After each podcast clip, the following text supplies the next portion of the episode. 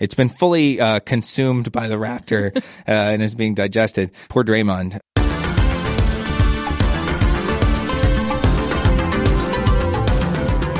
Hey there, welcome to Hot Takedown, the show where the hot takes of the sports world meet the numbers that prove them right or tear them down. Today is December 24th, 2019. A Merry Christmas Eve to all who celebrate. I'm Sara Ziegler, the sports editor here at 538, and I'm joined in the studio by senior sports writer Neil Payne. Hello, Neil. Hi, Sara. Merry Christmas. Merry Christmas to you and a happy holiday and, you know, every other All of the uh, things. holiday that you celebrate. I'm, I'm, I think of the Christmas as NBA Day. Sure, Yeah. sure. So yeah, that's what, that's what I'm celebrating. Yes, happy Boxing Day to you as well. Oh, when it when it comes, yeah. yeah, I, I've always I'm, liked I'm that. not wearing my Maple Leafs hat today though. oh no, that's Different right. hockey team. Yeah, I'm becoming a hockey fan, folks. At my It's a real problem for my life. Is it though? well, maybe. I think it's going to add a lot of richness to your uh, your your day to day experience. My day to day sports world or Yeah. life in general. Both. well, you know both. Yeah, yeah, sure. On today's show, we decided to bring back one of our favorite segments from Hot Takedown 1.0, Stat School. We talk a lot about statistics on the show, obviously, and we think it's worthwhile every so often to have a refresher about where these stats come from, what exactly they're measuring, and why they matter. So Neil today is going to break down basketball statistics for us. So exciting. I know, I really am. I think this is going to be really fun. Well, you've clearly not listened to uh, the previous stat school we did on basketball, so you know, this will all be new to you. Oh yes, all basketball stats. Really, explain uh, explain how points work to me. That'd be great. all right, But actually, but actually, let's get started. In the early days of basketball, statistics obviously started with the basic metrics found in a box score: points, shots, shot attempts. and sometimes not even that. Not even that. That was like kind of it at first. Yeah. So Neil, what was the progression of those first indicators of player performance? Well, I think the the most kind of basic level that people analyzed individual basketball or team performance at in uh, the early days, once they started actually tracking, you know, shot attempts and things like that in minutes. They didn't have minutes in the NBA until I believe 1952. It's they they the holy grail was these per game stats, the big the big headline numbers points per game, rebounds per game, and assists per game. And that was kind of what people paid attention to early on. Um, and at the team level, obviously, if they wanted to know who the best offense was or the best defense, they would look at points per game for or against. Although also, I feel like there was just less of a sense of caring about measuring things uh, that way, uh, especially at the team level. Um, I think your won loss record was kind of what people cared about the most, and then obviously what you did in the playoffs. Um, and so, yeah, you you know, we think about some of these big numbers. I think it helped also that in the early, you know, late fifties, early sixties, there were a lot of iconic seasons uh, according to the per game numbers. Like we think about 1962 in particular, that was kind of a banner year for individual uh, player per game stats. Wilt Chamberlain, as part of the season that saw him score 100 points in a game, uh, he averaged more than 50 points per game for the whole season. And interestingly enough, more than 48 minutes per game in the season uh, individually, which is sort of unthinkable. We talk about load management now. Uh, imagine load uh, the the lack of load management that you need to average 48.5 minutes per game. Uh, but he also averaged 50.4 points per game that year, and then famously, uh, Oscar Robertson also averaged a triple double, which no one would do in a season until Russell Westbrook came along uh, many decades later. Uh, but those were kind of the numbers that that uh, they were working with early on, and there I don't think there was really much of a sense or an attempt to try to move past that, and even try to synthesize um, the per game numbers you know, kind of say, okay, well, this guy has this many points, but, you know, this other guy, maybe he had fewer points, but he also had more rebounds and, you know, maybe he was more valuable. I think a lot of it was done just by reputation, by the eye test, by, you know, sports writers kind of, you know, uh, thinking about the narratives of, of what they had written and, and trying to kind of, uh, base evaluations off of that when they were doing like MVP voting and, and all league teams. Uh, and it was that way until like the late 70s or early 80s, really, for the most part. I mean, the NBA didn't even track turnovers as a metric uh, until I believe 1976. They uh, they had tracked them in the ABA earlier than that, and interestingly, some of the some of the stats that we now sort of take for granted as being part of the box score were added only really once the ABA came into existence and the NBA was like, oh, we should probably track that too. And then yeah. they merged and they kind of, you know, felt like, well, we can't go on not tracking this uh, now that we have teams from a league where they did track this that kind of got folded into our league. I was looking at a box score last night from 1946. Yes. And all they had was points, shots and shot attempts. Yeah. Like field goal attempts and free throw attempts. They did break that out. Yeah. But no rebounds. Oh, no. Yeah. No anything. Yeah. That was amazing. Yeah. So what was the problem with that initial approach? Why did the league feel the need to evolve past that?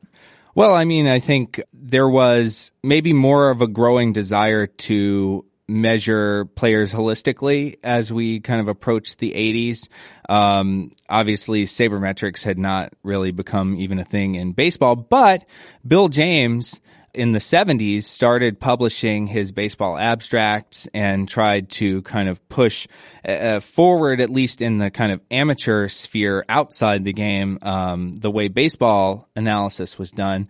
Uh, and so I think that was what inspired some of the first efforts in the mid to late 80s to try to do something similar for basketball. So there was a stat called Tendex, which was created by this guy named Dave Heeren. Uh, I believe he was a sports writer um, for a newspaper, and I think that was. It's fair to say that was the first. Um, linear weights metric, what what we call uh, linear weights, which is just okay. So a point is worth a point and then a rebound is worth some fraction of you know equivalent value to a point and, and an assist and, and a steal and a block and, and all of these things. And then you just kind of add them up. You subtract points for missed shots which is also sort of um, that was something that i don't think was much in the consciousness of um, fans or analysts uh, or, or sports writers before that era. Was just thinking about a player's shooting percentage because it, it, was all about how much volume you scored at, uh, and it didn't really matter how many shots it took to get there. And and that's important to note that in those 1960s seasons where there were so many crazy stat lines being put up, they played a really breakneck pace and they missed a lot of shots. I mean, you know, the league average shooting percentage was much, much, much lower than back then than it is today, especially now, now in um, hyper efficient NBA of the of the 2010s. So I think that this was all sort of a new attempt to mimic what they were doing in baseball and try to come up with kind of a unified points created type metric where you're like, okay, uh, this was the great insight of Bill James in baseball was realizing that you know how many runs a player scored and you know how many runs they batted in, but how many runs did they really like generate for their team? Uh, and it, it, some people tried to kind of add runs and RBI and maybe divide by two and act like that was kind of like, oh, this is how many runs the player classic. Yeah, created. Just divide by two. Everything's yeah, fine. Yeah, it's just an average. Um, but the, Bill James sort of took it further and was like, look, we need to know the mechanics of how runs are scored.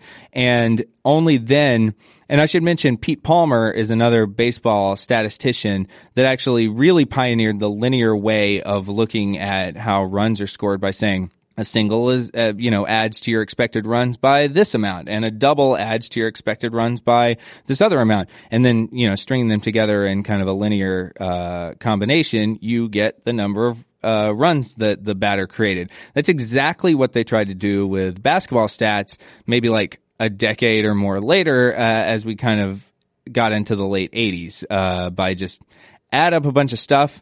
Most basic version of it is a number that the NBA actually ended up using uh, at a certain point, uh, which was just they called it NBA efficiency uh, when they adopted it, but it basically was just okay. Good things are worth one, and bad things are worth negative one. So it's like points plus rebounds plus assists, you know, plus all the good stuff minus missed shots, minus you know turnovers, and then just like that number per game though is like, oh, this is who who's good. So did they they started that with players, not team wide at first? Right, yeah, for sure. I think it took a team focus though later as we approached the 2000s to kind of reinvent the way that we looked at players also almost from like the top down uh, by saying like well yeah we know who's like creating these numbers and that's great but we don't know anything about the relationship between individuals putting up these numbers and how it actually helps their team perform when they're on the court Initially, w- was it like sort of rudimentary things being added? What kinds of like metrics were thrown into that like stew of efficiency or whatever, and then maybe taken out, swapped out for something better? Yeah, well, I think um, for the longest time, it just sort of stayed in that, you know, we're adding stuff, good stuff, and subtracting bad stuff, and looking at it per game. And you know, this this was not mainstream, by the way. This was like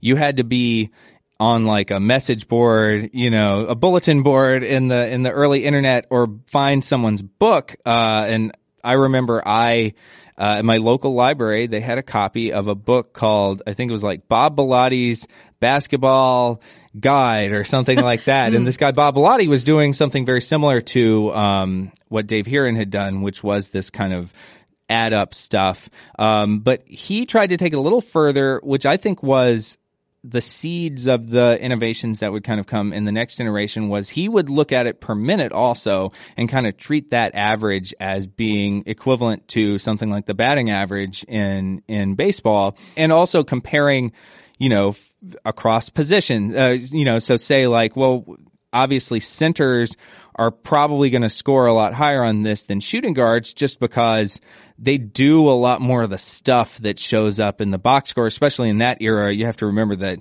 Michael Jordan, when he was sort of hitting his prime years, it was kind of uncommon for a shooting guard to be considered the best player in basketball and, and such a, you know, dominant scorer, but a dominant all around player too, because centers were at the core of the way the game was played. The big man, you know, Russell versus Chamberlain and, and all of that. And so it, it was kind of an interesting insight to think to compare just like it sounds so simple now, but compare players at the same position to each other and say, you know, like, oh, maybe these averages don't mean the same thing um, for, you know, a center as they do for a point guard or something. Yeah, like that's that. funny. That seems like that would have been more intuitive. Yeah. right away. Yeah. so how how then did we get to possessions? Like how how are possessions quantified and thinked about differently now? Yeah, so possessions were really, I think, the the first building block of what we now consider modern NBA or basketball in general analytics, and it was kind of a revelatory concept. I think Dean Oliver, who um, literally wrote the book on basketball analytics, he wrote a book called Basketball on Paper, um, but he had been sort of toying around with his own research throughout the 90s, um, and eventually he would go on to work for bunch of teams, the the Denver Nuggets, Sacramento Kings, um, and and has also consulted for uh, sort of st- statistics companies outside of the NBA. Um, but uh, between him and uh, I think John Hollinger, who someone will uh, our, our listeners probably also know his name um, uh, for his work at ESPN, but then also with the Memphis Grizzlies. Now he's um, he writes with the Athletic. Um, they were sort of the the first founding fathers of this new approach, um, along with Justin Kubatko, who was the founder of BasketballReference.com. Uh, he he should be in that group too. They sort of started looking at things through the prism of the possession because they realized that per game stats can be very misleading. The the unit of basketball is not necessarily 48 minutes in a game. You can have a lot m- more or less possessions in a game just depending on the pace that you play at. Right, which makes sense. You see teams that are really good at slowing it down or that play much faster, those would obviously generate different per game scores or, you know. Yeah, exactly.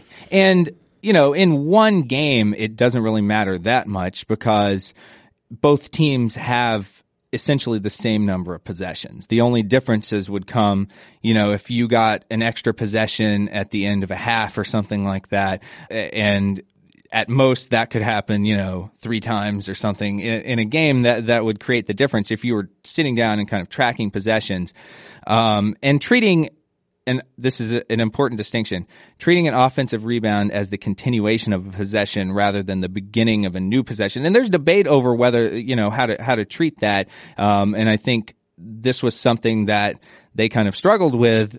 You know defining the possession is is something that seems so simple also but you have to kind of figure out settle on this definition of well it a possession starts when the other team relinquishes the ball to you and you get it, whether it's because they scored, because they turned it over, uh, but not. It's not a new possession when uh, when a team grabs an offensive rebound. It's just the same possession extended because that's the way that you get possessions to equal out to each other because it's alternating.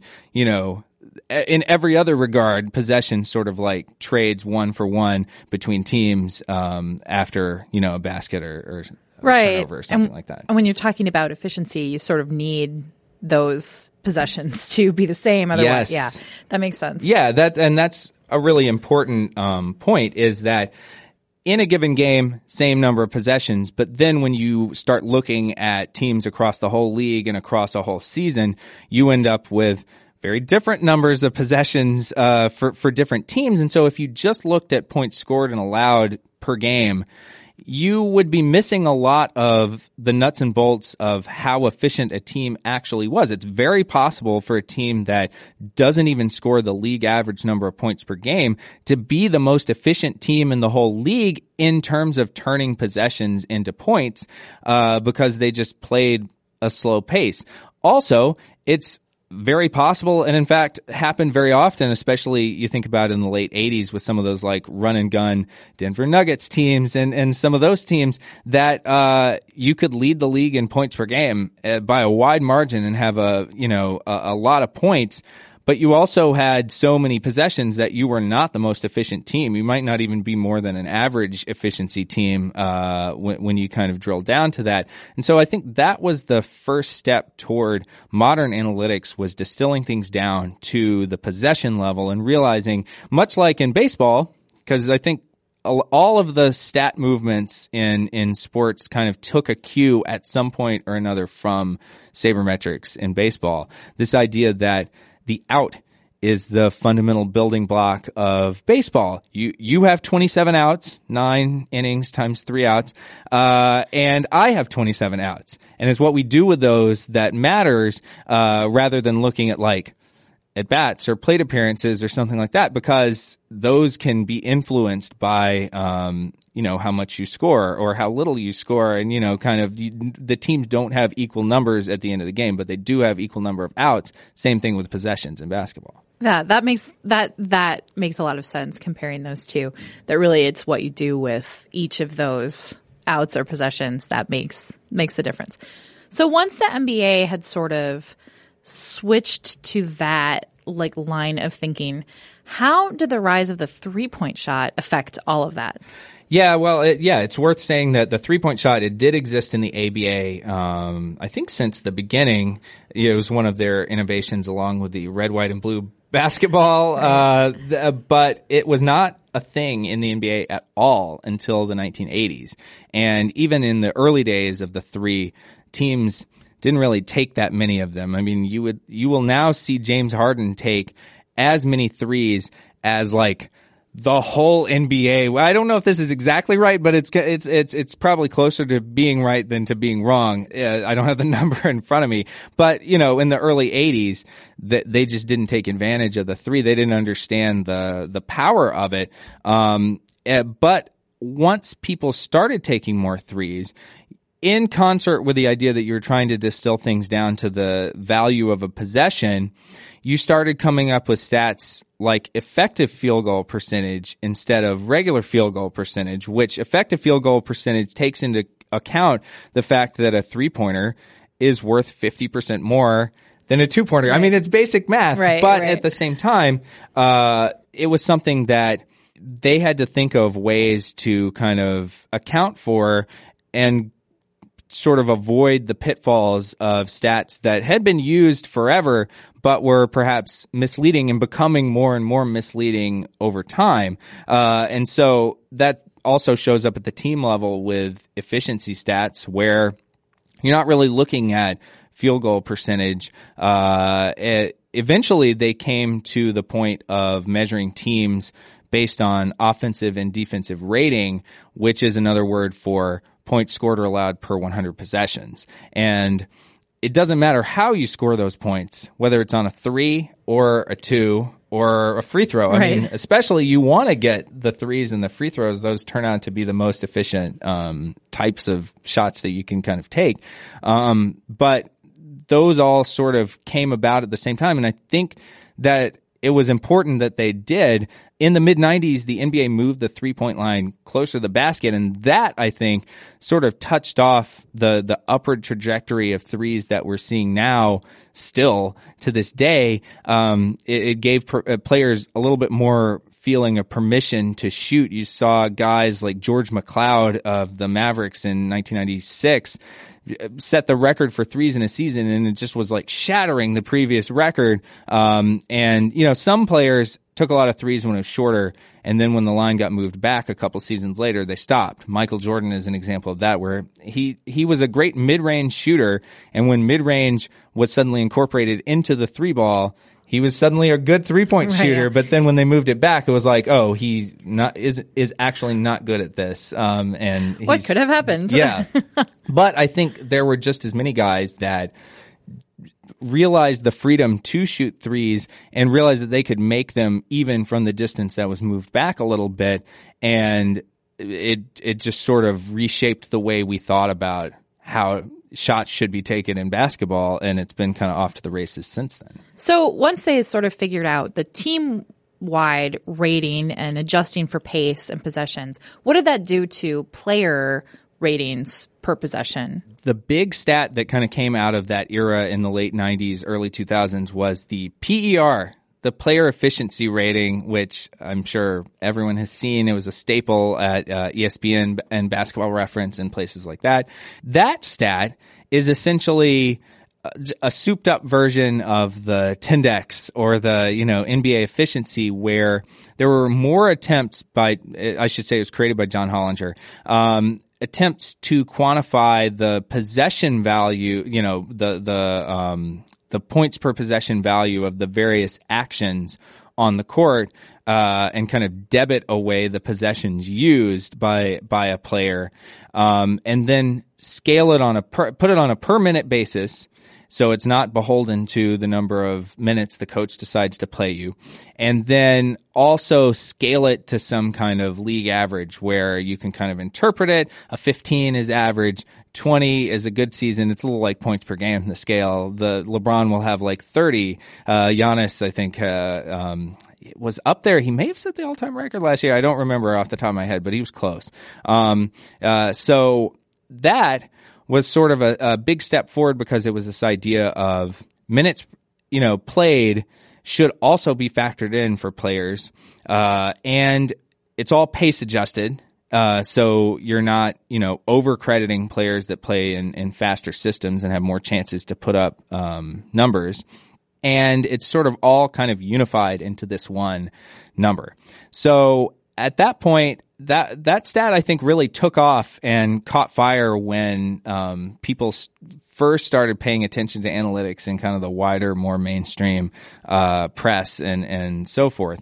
And that was followed very shortly by a stat called uh, adjusted plus minus, which is another one that is very it's very different, but it's also very fundamentally built around the idea of possessions. Now, adjusted plus minus is a fancy regression model basically that looks at every stint of 10 players on the court uh, in every game and looks at the scoring differential between the two teams with that set of 10 players, five on each side i- during that time.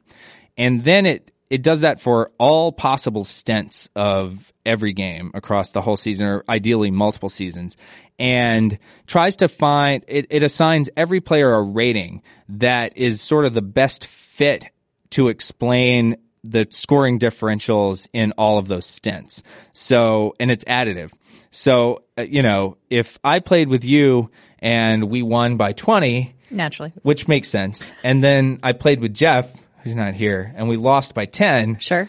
then you would look really good in this stat because Obviously. it would try to suss out, okay, well, what was different and what was the same, and then figure out kind of the natural ratings for each player. Sure. Um, and this was, I think, a radical step in a very different direction than stats had been heading um, before that, because those were all kind of built from the bottom up with player, you know, box score numbers and trying to derive the value of each box score action and uh, figure out who's good from that. This was saying we don't know what the players are actually doing during these stints. We don't even care what the players are doing during these stints.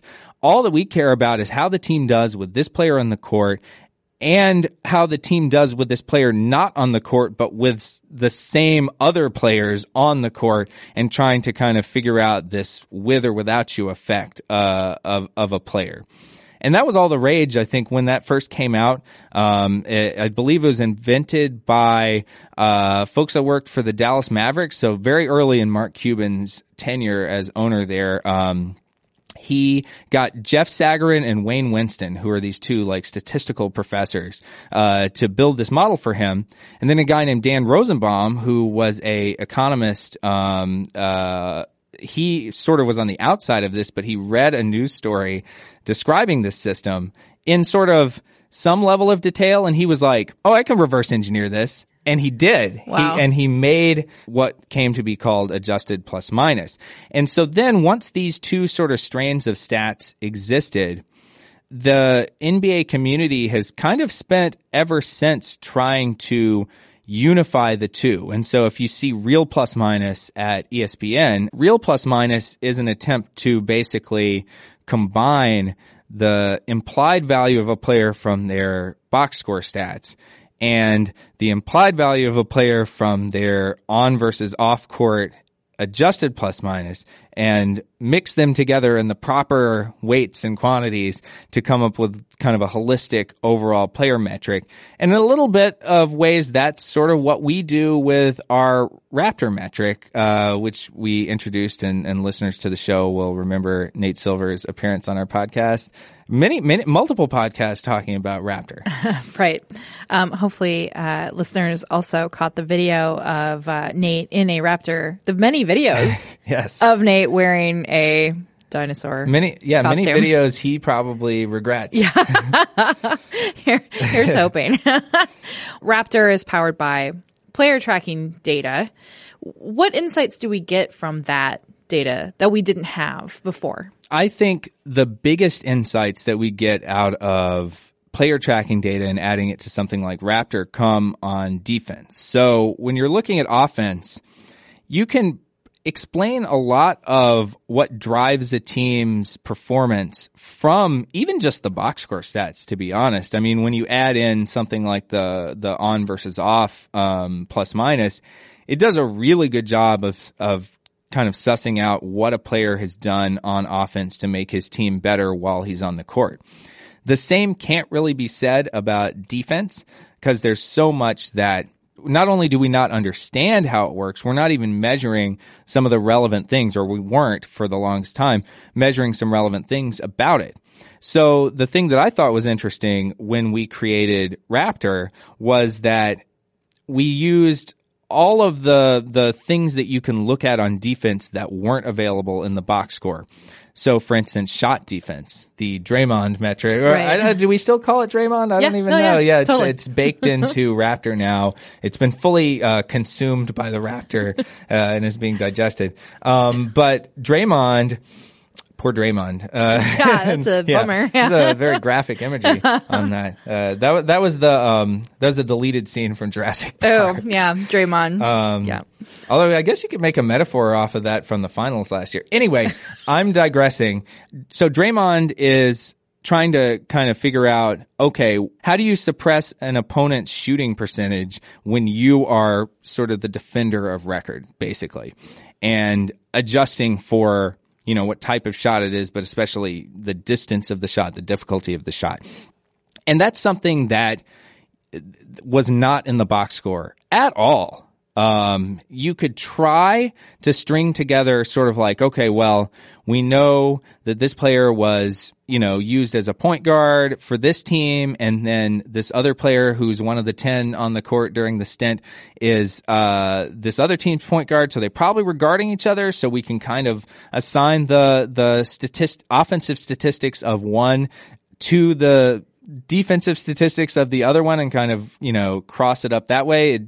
Uh, but you would run into cross matching and you just had no way of knowing the inherent difficulty or ease of the shots that the player was um, you know taking mm-hmm. uh, and that's kind of the essence of playing defense in the NBA is you know there's a visible aspect of it which Draymond does you know kind of measure which is once you take a shot of a given quality, how do you suppress the odds of it going in?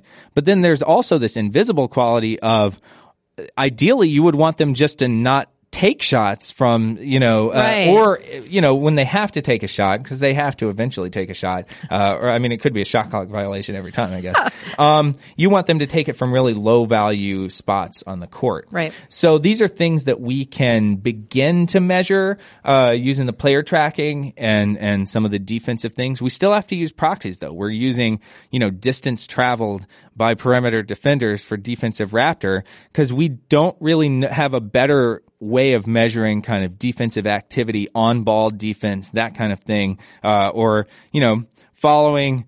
Reggie Miller or Rip Hamilton, maybe I should use a, a less dated reference, uh, as they sort of weave through this zigzag of, of screens, you know, and staying with them trying to kind of measure all of that uh, is the area where the player tracking gives a lot more value. You know, we can explain and predict a lot more of defense with the addition of these new metrics than we could in the past, and it's getting sort of closer and closer uh, to the same level. It's not there yet uh, as on offense. Uh, offense, the change of adding player tracking. You know, there's some things you can add, like you know, amount of time of possession, player holds the ball without doing anything for it, it reduces the value of a possession. Carmelo sure. Anthony, famously uh, a practitioner of that. So there are some improvements you can make, but there are a lot more around the margins. Where on defense, you know, it's not a finished product by any means, but it's kind of getting, it's making more strides by adding some of this stuff. And the NBA, uh, folks that we talked to there, uh, are working on even better ways of kind of harnessing this this camera tracking data about player positioning and the the specific gravity of players on offense, but then also how players on defense sort of disrupt passing angles and driving angles and kind of playing with the geometry. I think a lot of it does have to do with like the fundamental value of the geometry of the court and quantifying that, which is why it's so hard. Right. Well, right. We've never been able to do that because like if you're a defender and you're clogging a passing lane, but you, the guy you're defending is over there, but you're disrupting someone else's man. Like you don't get credit for that. No, literally anywhere. But their defender gets credit. It's right. almost like giving credit to the wrong person, right. which I think is a real risk in in doing some of this. And maybe one of the things that you kind of, as you dig deeper, you like uh, at the base level, like PER or something. You're not even trying to quantify defense. Right. I mean, you're really putting in like steals, blocks, defensive rebounds. Sure and that's it. So there's almost like more safety there. You can kind of just say like caveat it heavily, like, eh, this is mostly an offensive stat. But then as you move further down the line and you start adding more bells and whistles, you actually kind of run the risk of when you include something that is either an imperfect measurement, it's a proxy, it's something like that, you're actually kind of even if it works for the whole league uh, in general, you will probably run into some edge cases where a guy is just really good at this proxy, but he's not actually good at the thing that you're hoping the proxy measures. And so you you make it better in the holistic sense, you know, globally across the, the whole league, but there may be players that you've actually sort of by adding more data, paradoxically, you've actually made their evaluation worse. For instance, when a team allows one player to get all the defensive rebounds. Yeah, Yeah, I, I can't imagine which team that was to help recently. that player get a million triple doubles in a season. Yeah, and the Russell Westbrook example is a really Wait, good. Ru- I wasn't talking about. Oh, Russ. I I'm don't know sorry. what You mean. were talking about someone different. Yeah, yeah. Um, it's a great example of, you know, come, you come up with a stat and, uh, along at the same time as adjusted plus minus, uh, there's a stat at basketball reference called box plus minus created by a guy named Daniel Myers. Um, and he basically tried to kind of say, what we say we don't know what a player's plus minus data is from you know their on versus off court uh, or those like million stints uh, and the the regression coming out of that. But say we do have their box score data, what would we predict their their uh, plus minus data to be based on their box score data? And that's a that's a valuable insight. That's sort of the basis for half of real plus minus is kind of the the part that you're merging in with the actual plus minus data is this sort of estimated plus minus based on you know players that have a lot of assists uh, tend to be really valuable in uh, plus minus metrics and and kind of trying to figure out those relationships. But all of that is by necessity done off of data that is in a specific sample over a specific uh, period of time, and you've built this model off of this, and so you you kind of check it and and see how well it it does, but you can't really predict things out of sample uh, very easily. I mean, you could split the data, build a model off like half the data, look at how it does uh, uh, in the other half. There are like ways of doing it, but you're still sort of stuck in the era in which you have the data for, and under the conditions in which you have the data and, and kind of we're building the model off of.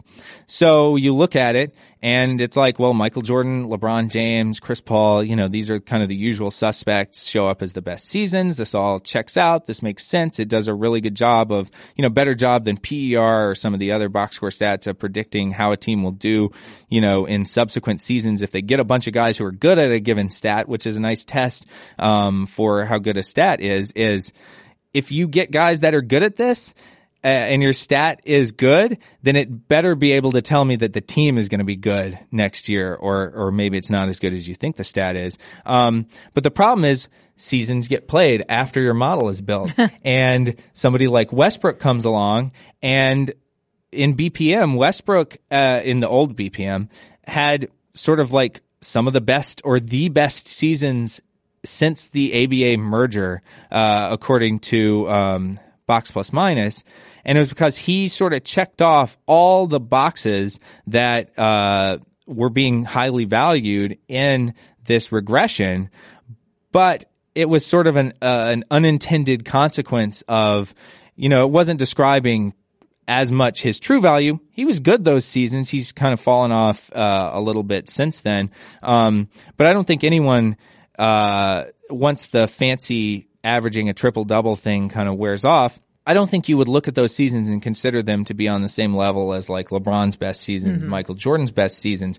Uh, but that's sort of the point is you can kind of, uh, build a model under certain circumstances and feel pretty good about it, but you don't know what will come along afterward and kind of cause you to have to rethink things. And something like that will happen for Raptor, you know? Mm-hmm. yeah. I mean, we'll have to make a change to it to address some kind of shortcoming, which either is apparent now. It's like, well, we don't have enough data, especially on defense. Give us more data. Um, but there will be things that are not apparent, but will be made apparent through exactly the same thing Right. with like your Russell Westbrook type cases. Yeah. The edge cases. So, I mean, Raptor was developed really because of the lack of defensive evaluation. I mean, that's kind of where And player tracking in general in some of the public stats. Right.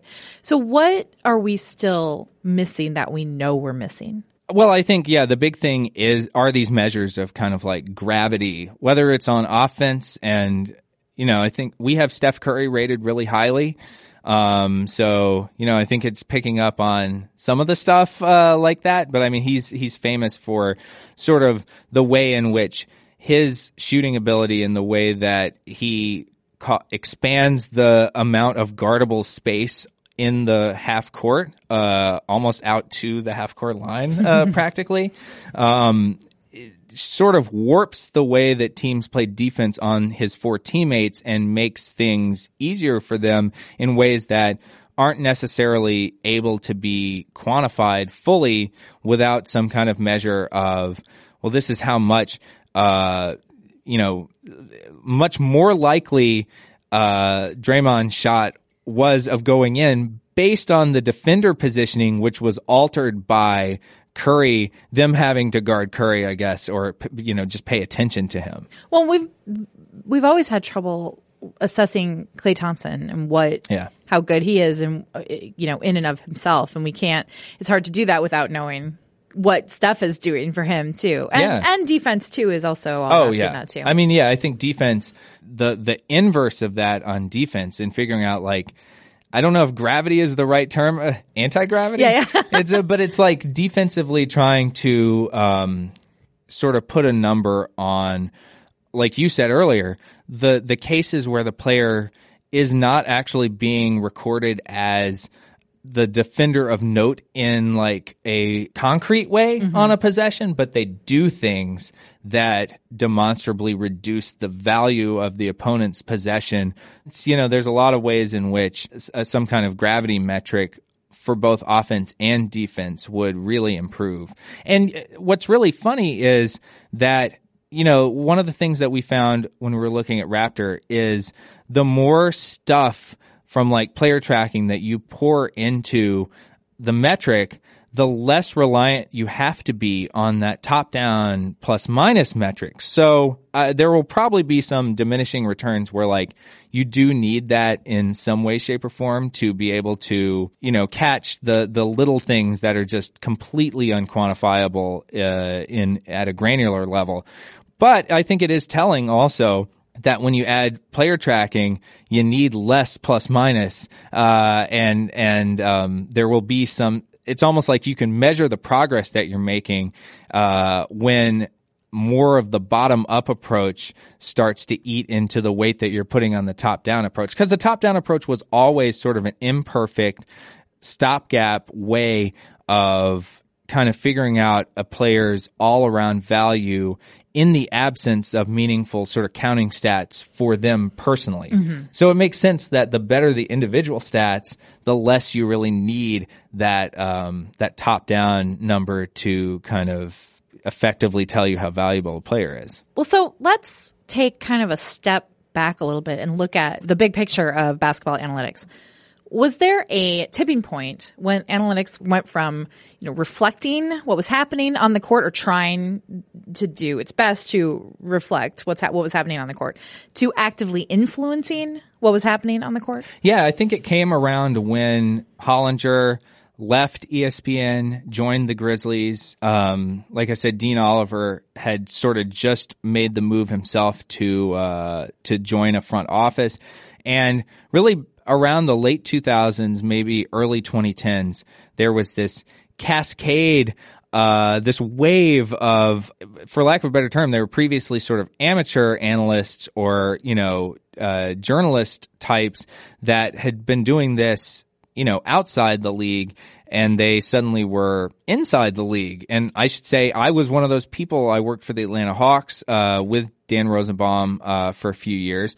And once the influence of analytics made its way into actual front offices and had sway with actual coaching staffs, I think you saw very rapidly a lot of the insights that people had been kind of finding in the numbers actually make their way into, you know, strategy on the court in games. I mean, I think a lot of times people talk about how analytics is ruining the game, but like, oh, hi, I have an insight into this. I'm going to change my behavior because of that. That's like growth, right? That's good. Well, it's usually. certainly a Pandora's box that can't be closed. Right. You know, once you know, and maybe it should have been obvious all along that like mid-range shots, which go in roughly the same amount as a three-pointer, but are worth only two points, Right.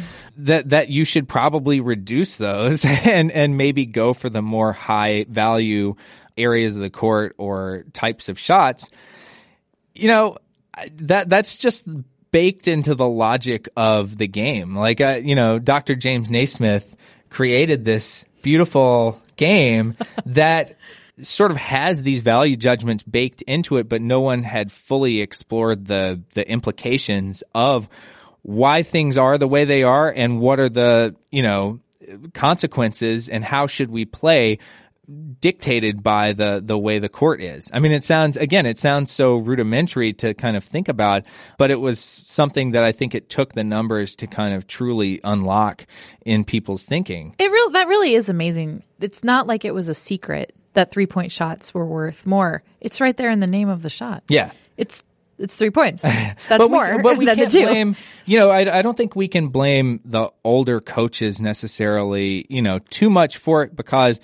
Again, the players were not necessarily comfortable or good at shooting that. You know, it took, it was this iterative process where you as a kid or whatever see more players taking threes, making threes, then you practice it and you become really good at it. Then you make the NBA. You take a lot of threes or Reggie Miller or whatever. And then, you know, a young Steph Curry watches that and is like, you know, oh, well, maybe I can actually step out, you know, a few more feet and, and make myself even less guardable, uh, and make it with some regularity. Um, so I think that it is this sort of iterative process, but you need the analytics to kind of give permission to break from the norm as much as anything because people, you know, coaches respond to evidence that's being put in front of them, especially the kind of coaches that sort of stuck around through this era of upheaval in the NBA.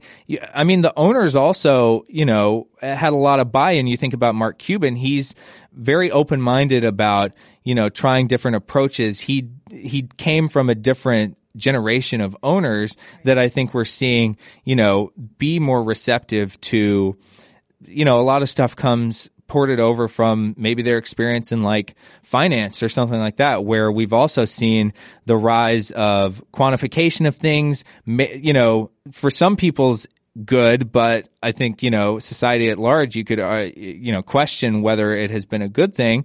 And maybe we're reaching that point a little bit with, you know, sports and, and specifically with the NBA where uh, again, we we talked to um, our friend Kirk Goldsberry when his book came out about this idea that the aesthetics of the game are being changed very dramatically by the insights of analytics, and whose job is it to police how the sport looks. I mean, should it be on the teams to do something suboptimal because it looks cooler to, uh, you know, or it's more entertaining of a product? No. I mean, I don't think anyone would argue that. So I think it's incumbent on the league to kind of f- figure out what priorities they want to take in the way the game is played and then incentivize those things. Cause right now it's all about incentives. The incentives are against taking mid-range shots because of the math of mid-range shots. I do think it's sort of interesting that we that we look at like the Rockets as being as playing an ugly kind of game.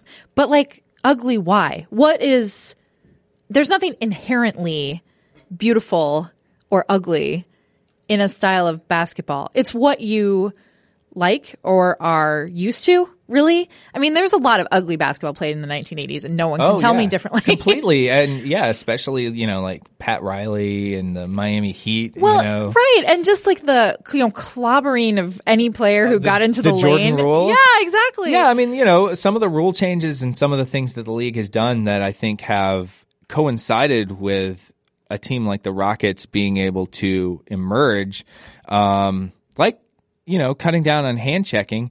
Somebody like James Harden would not really be able to consume you know, 40 plus percent of the team's possessions when he's on the court and, and kind of decide the destiny of the team quite as often, uh, and be as efficient as he is in an earlier era where they allowed hand checking and where they allowed, like you said, you know, players that drive to just get completely clobbered. So I don't know. I mean, people consider the Rockets style ugly because you know it does try to game the officiating Sure. and draw fouls because fouls are incredibly valuable. Right. Drawing a foul is pretty much the most efficient thing you could do in basketball. And then the other thing is because they shoot so many threes and because threes go in less inherently than than twos, there's a lot more missed shots. You know, you're seeing guys miss a lot more shots. Now the shots that get made, like the you know the Harden step backs and all of that, are really impressive. Right. You know, but I think maybe the purists are denouncing that. But it is, you know, it, it's preferential also, you know, on the part of what people like out of their basketball. There's probably kids grow up watching the Rockets that don't see any. No. Who are like step back They're like, threes, this is basketball. leaning into a foul. Amazing. Beautiful. Of course, you're going what a gorgeous shot. Yeah. It's a four point play. yeah. So is the problem partially maybe diversity in playing styles that so many more teams are doing that that you're you know you don't have the variety of offenses that you maybe used to see? Yeah, that's probably a big part of it. I mean, I don't think it's even like happened fully yet. Uh, you, you do see some teams kind of out rocketing the Rockets in some Right, ways. yeah. You The know, Bucks the- kinda talk about yeah, yeah. the Morey ball ratio, which is the percentage of your shots that you either take in the restricted area, right under the basket, or from three. The yeah, I think the Bucks actually led the league in that number last year. Giannis, of course, is like a one man, you know, paint destroying machine, but they surrounded him with nothing but shooters Right.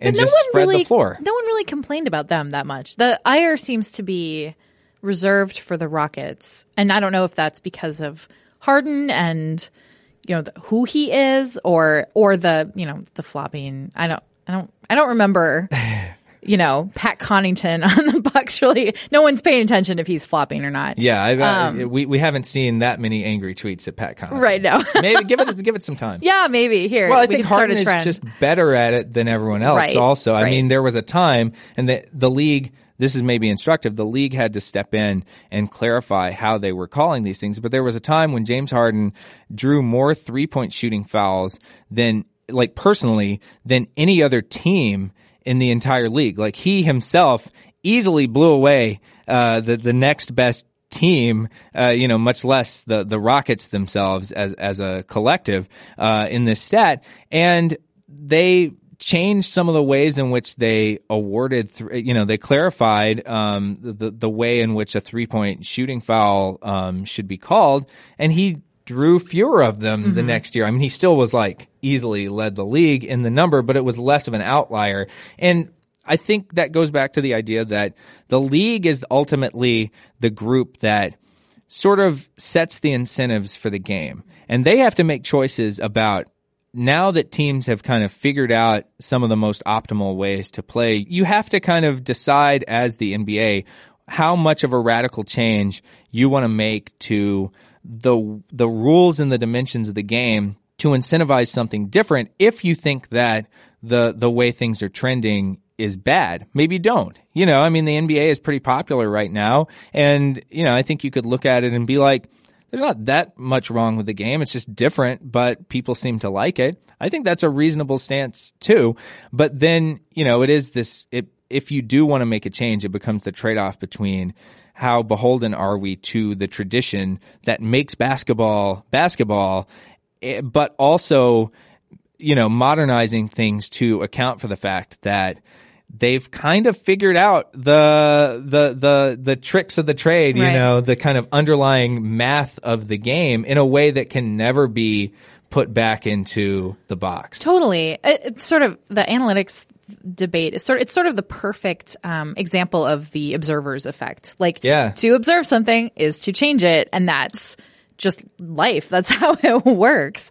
But I think as teams and players, you know, the the obvious like threes are worth more than twos. That's that's that's a fact now. We get that. But there are lots of other smaller, less obvious things where players are finding, you know, little efficiencies or um you know, missing things in the rules, like uh, like leaning into shots or whatever. And there will always be things like that where players are like, you know, they're trying to find, they're trying to find an edge, and and then the league, it's up to the league to say, okay, well, that's fine, and that's going to be a part of the game going forward, or oh, we don't want that, we'll adjust. And that's the story of Harden. You know, every offseason, he, you know, there's a report that he's like come up with some new move, and everybody on Reddit and Twitter kind of rolls their eyes and is like, oh, good. Here comes another travel that he's, you know, kind of, uh, I guess technically he's, he's poured, he, he's like a lawyer going over the, you know, the, the legal code. Right. He's like pored over the rules of basketball and found some other weird loophole that will allow him to either draw a foul, travel, or, you know, otherwise kind of do something that makes everyone mad. Which I love. But that's bad. Yeah, you know, that's sports. I mean, you know, that's progressing things forward. Like you think about we we give a lot of credit to coaches, maybe not as much in basketball.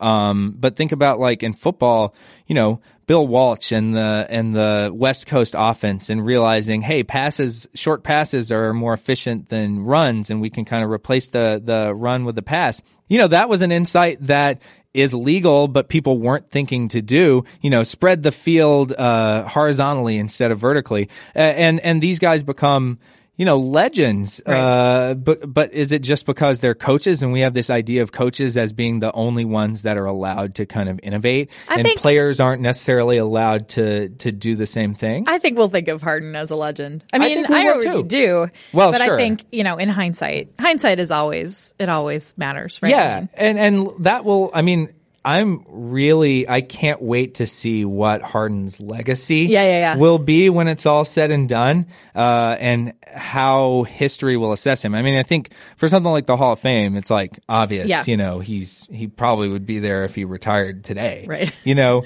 um, but just in the pantheon of the game itself and the way that things have have changed. I mean you you would put him for the reasons that we're talking about, the sort of hunting for efficiency in the same group on the Mount Rushmore of, you know, guys who have changed the game since the start of the analytics era era along with LeBron, you know, for and, and Kevin Durant for like changing the way players behave in terms of choosing teams and things like that. So it's an era of upheaval in the NBA, um, and I think we can kind of point to analytics as maybe the biggest reason why.